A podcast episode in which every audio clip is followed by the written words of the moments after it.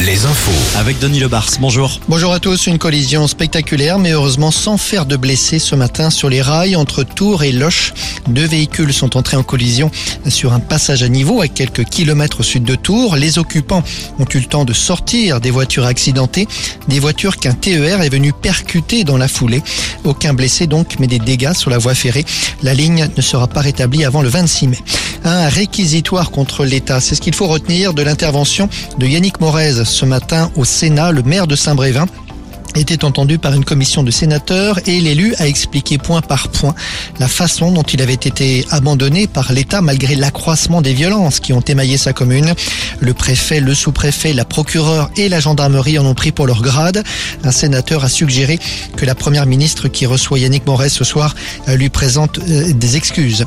À Amiens, trois individus devaient être jugés cet après-midi en comparution immédiate. Le procès a finalement été renvoyé au 5 juin prochain. Ce sont les agresseurs présumés du petit-neveu de Brigitte Macron. En attendant, les trois individus âgés de 20 à 35 ans ont été placés en détention provisoire.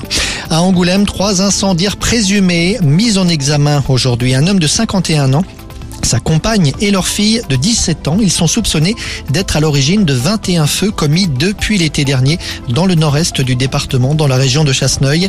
Des feux de paillé pour la plupart. Ils étaient sous surveillance et avaient été pris en flagrant délit le week-end dernier. Le père de famille a été placé en détention provisoire. Sa compagne et sa fille restent sous contrôle judiciaire. Intervention des sapeurs-pompiers de Loire-Atlantique ce matin dans l'estuaire de la Loire. Un homme d'une trentaine d'années venait de sauter du pont de Saint-Nazaire. Les ont récupéré la victime et ont tenté de la réanimer, mais en vain. Le Grand Prix de Formule 1 qui devait se dérouler ce week-end sur le circuit d'Imola en Italie a été annulé, annulé en raison des inondations qui ont affecté la région ces derniers jours. Au moins 8 personnes ont trouvé la mort. On ne sait pas encore si le Grand Prix sera reprogrammé. Voilà pour le, les infos. On se retrouve à 17h. Vous êtes avec Julien. À tout à l'heure, Denis.